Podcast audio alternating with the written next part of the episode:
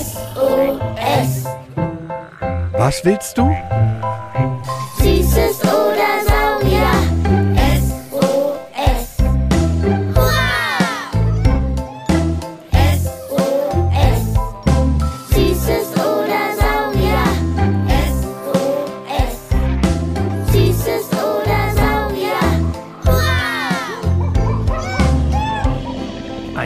Podcast über alles, was krabbelt, stampft blubbert. und fliegt. Wir haben Süßes. Und wir haben Saurier. Heute mit Marienkäfern mit Frostschutzmittel und Schmetterlingen mit 6000 Augen.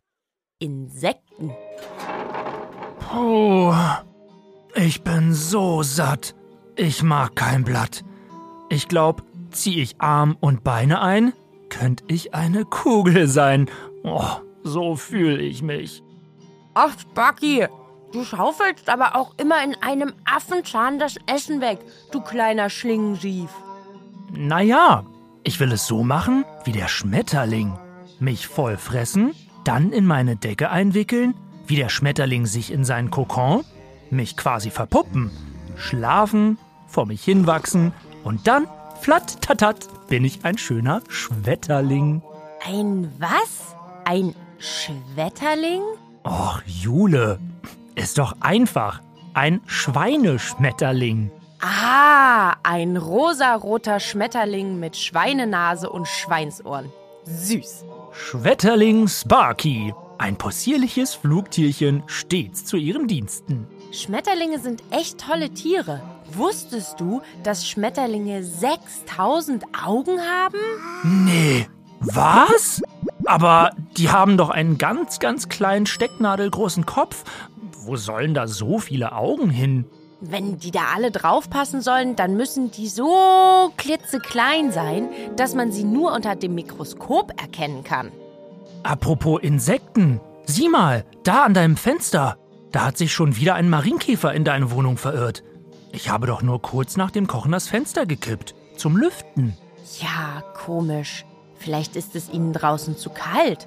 Überhaupt, was machen Marienkäfer eigentlich im Winter, wenn es so kalt wird? Die erfrieren doch. Sparky Schmetterling Schlauschwein hat eine Idee. Lass uns einen Winterspaziergang zum Museum machen. Muss Hundeopi Kali nicht sowieso mal aufs Klo?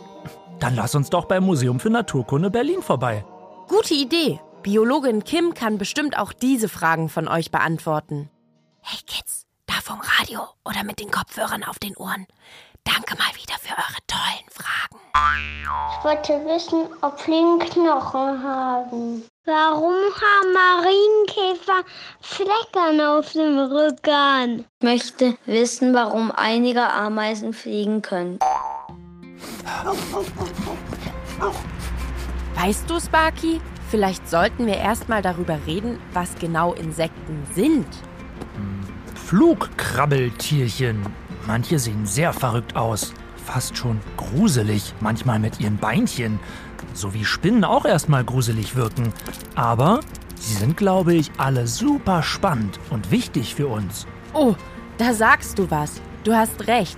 Sie krabbeln oft und sind keine Spinnentiere. Das denken aber viele. Und zu den Beinchen, da hat die sechsjährige Emily eine Frage. Ich möchte fragen, ob Ameisen wirklich sechs Arme oder sechs Beine haben.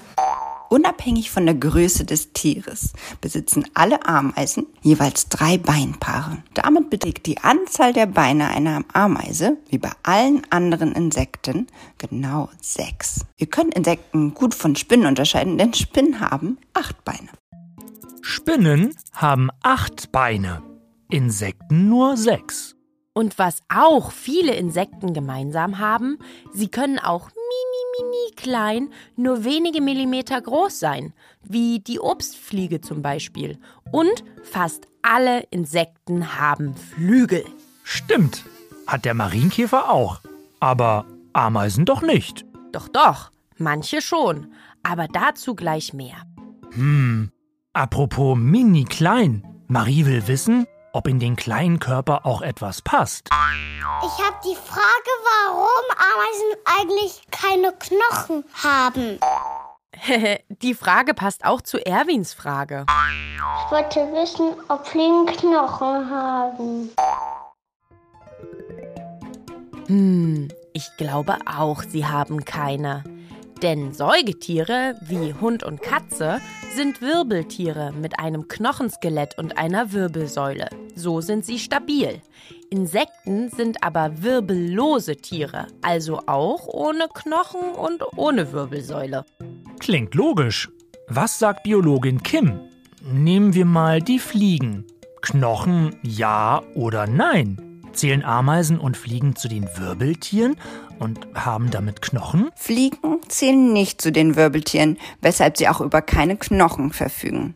Trotzdem sind Fliegen wie alle Insekten sehr stabil, was an ihrem einzigartigen Aufbau liegt. Sie haben einen stützenden und schützenden Panzer, also eine stabile Außenhaut, welche den Insektenkörper sehr widerstandsfähig macht und den gesamten Körper zusammenhält. Ah, jetzt macht es Ding Dong.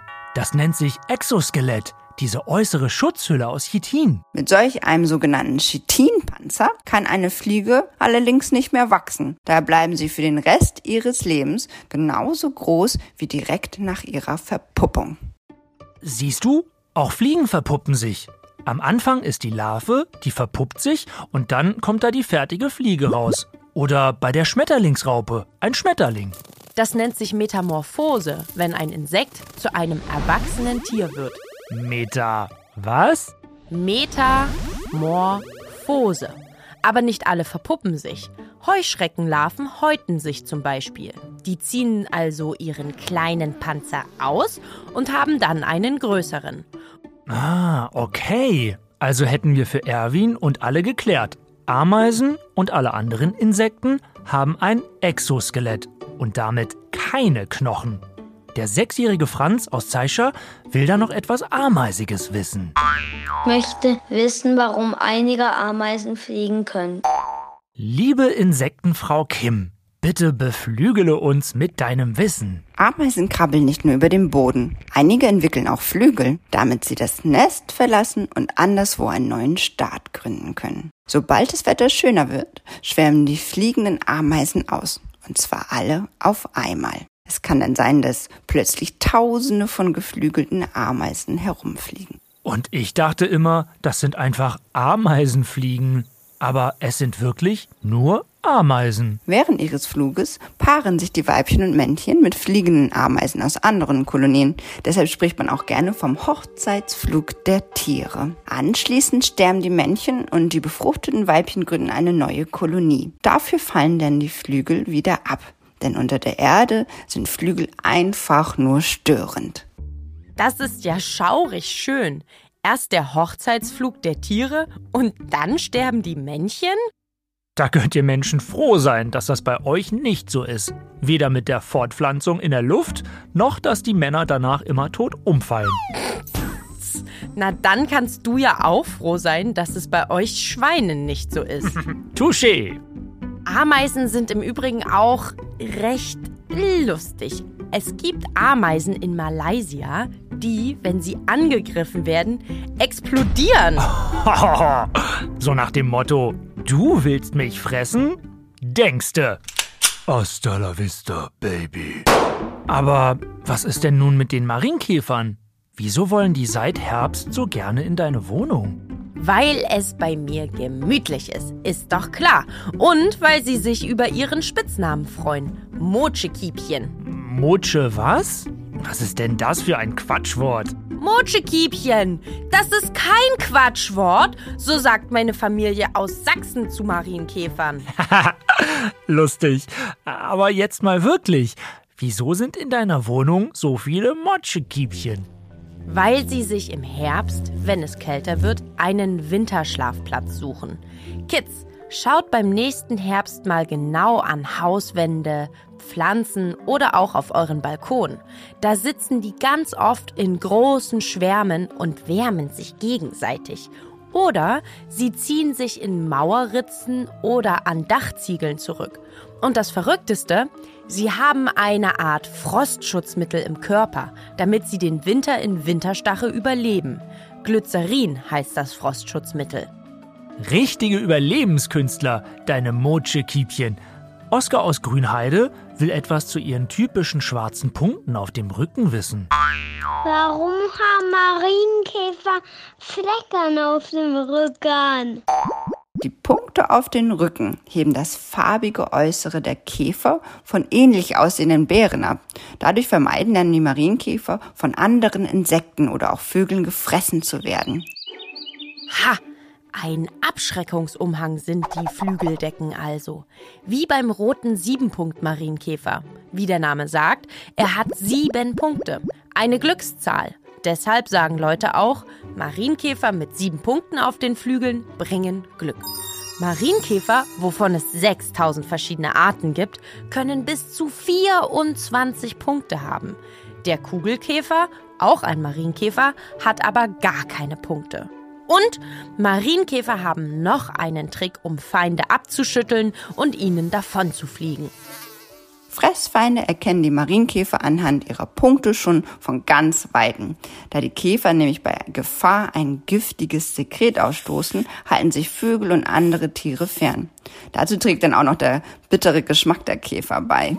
Haha, ein Marienkäfer ist also nicht so der leckere Snack. Hussein, sieben Jahre, hat uns eine Frage gesendet, die sich bestimmt jede Marienkäferfreundin und jeder Marienkäferfreund von euch schon mal gestellt hat. Ich möchte wissen, warum, wenn man den Finger nach oben hält, warum der Marienkäfer dann losfliegt. Für die Antwort hat mich Kim zu unserem Lieblingsbiologen Sebastian geschickt, weil er es wohl von allen Biologinnen und Biologen am besten erklärt. Die meisten Käfer sind ziemlich schlechte Piloten. Der Marienkäfer fliegt da noch vergleichsweise gut, aber warum sollte er sich das Leben denn schwer machen? Er klettert gern nach oben und hat dann freie Bahn und die Gefahr, gegen einen Grashalm zu fliegen, ist viel geringer. Dazu kommt, dass Marienkäfer als wechselwarme Tiere erst eine bestimmte Starttemperatur brauchen. Deine Hand ist oft wärmer als die Umwelt. Das gibt ihnen einen kleinen Schub und von so einer geheizten Fläche fliegt er dann besonders gern. Das ist ja super cool. Wir helfen denen beim Fliegen? Wow! Und was musst du jetzt eigentlich mit denen in deiner Wohnung machen über den Winter? Bei dir ist es ja warm. Das heißt, sie sind wach und nicht in Winterstarre. Also müssen sie fressen. Ich soll Ihnen am besten einen Bierdeckel mit Honig hinstellen oder Rosinen hinlegen. Das mögen Sie sehr gern. Und einen Bierdeckel mit ein paar Tropfen Wasser, damit Sie nicht verdursten, aber auch nicht ertrinken. Trotzdem sollte ich sie schnell wieder auswildern, also ihnen helfen, wieder draußen klarzukommen. Weil du eben Honig gesagt hast, da hat Ria noch eine Frage für uns. Warum machen Bienen Honig? Und die fünfjährige Hanna aus Heppenheim noch eine passende. Ich will wissen, ob eine Hummel auch Nektarblüten sammelt und sie zu Honig macht. Hummeln produzieren wie Bienen Honig als Nahrung für sich selbst, aber vor allem auch für die Aufzucht ihrer Larven. Ihr Menschen esst also den Bienen ihr Essen weg. Ja, aber keine Sorge, die überwintern trotzdem gut, denn die Imkerinnen und Imker stellen ihnen Zuckerwasser hin. Das fressen die auch gern.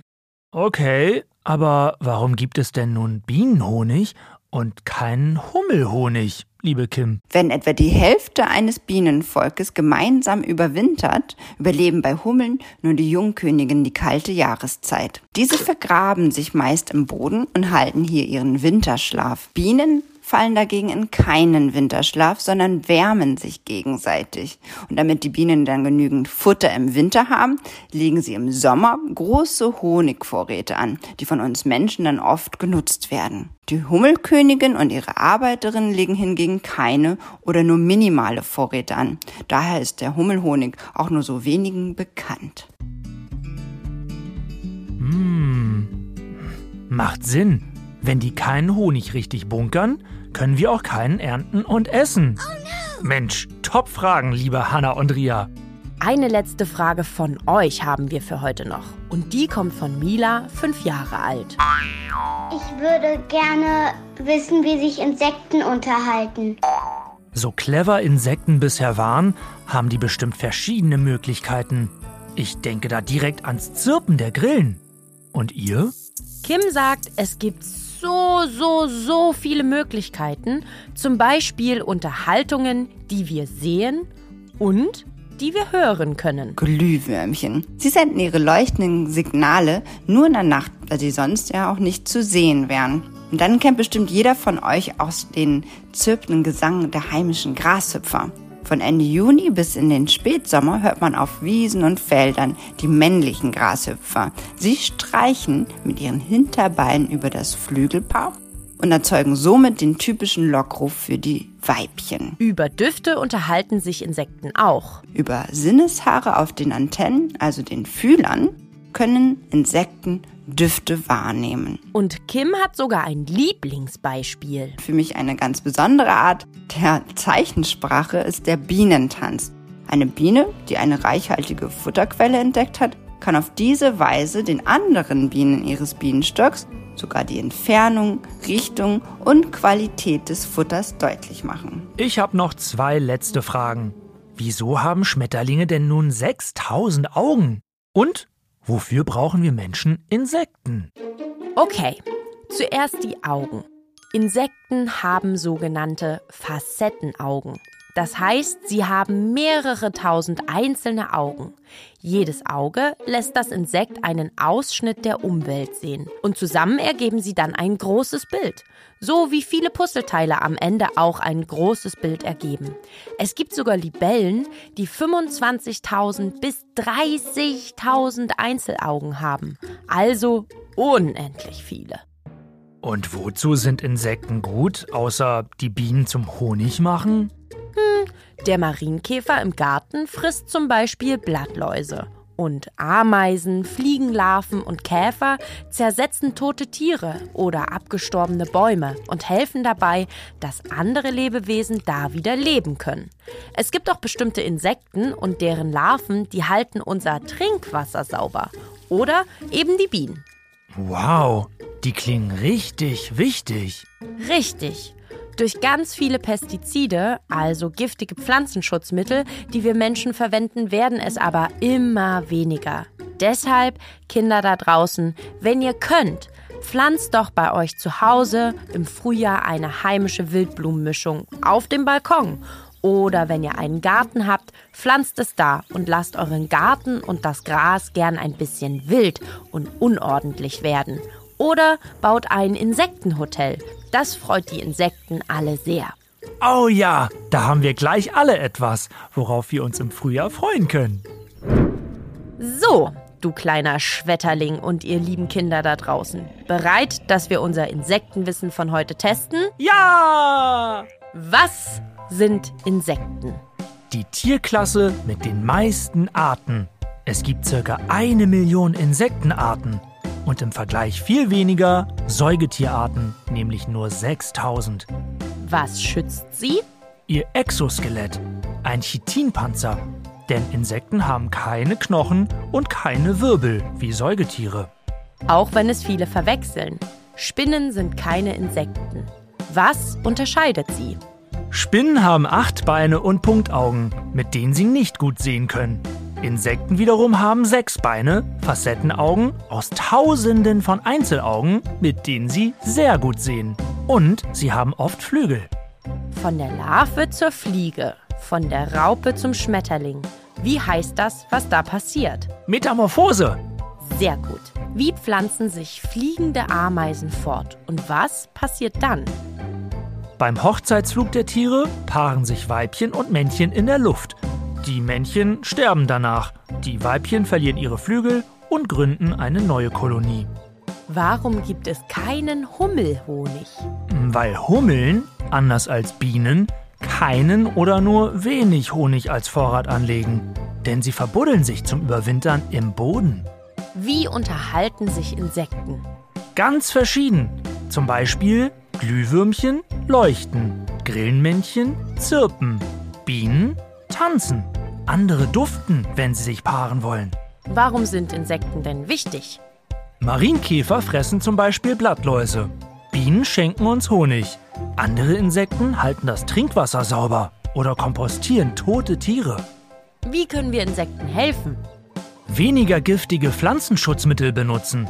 Und wer kann, auf dem Balkon oder Garten Wildblumenwiese sehen oder das Gras ein bisschen wilder wachsen lassen. Insektenhotels aufstellen ist auch eine gute Idee. Wow, wow, wow. Summt euch auch so der Kopf und krabbeln die Fühler? Wenn ihr auch so eine tolle Frage an Sparky von der Berliner Sparkasse und mich habt zu allem, was krabbelt, stampft, blubbert und fliegt, dann schickt uns eine Sprachnachricht an 0176 921 36208. Und wenn ihr mal Erwachsenenfrei braucht, macht ihnen den Podcast Beats and Bones an. Da erklären die Forscherinnen und Forscher vom Museum für Naturkunde tolle Sachen für Erwachsene.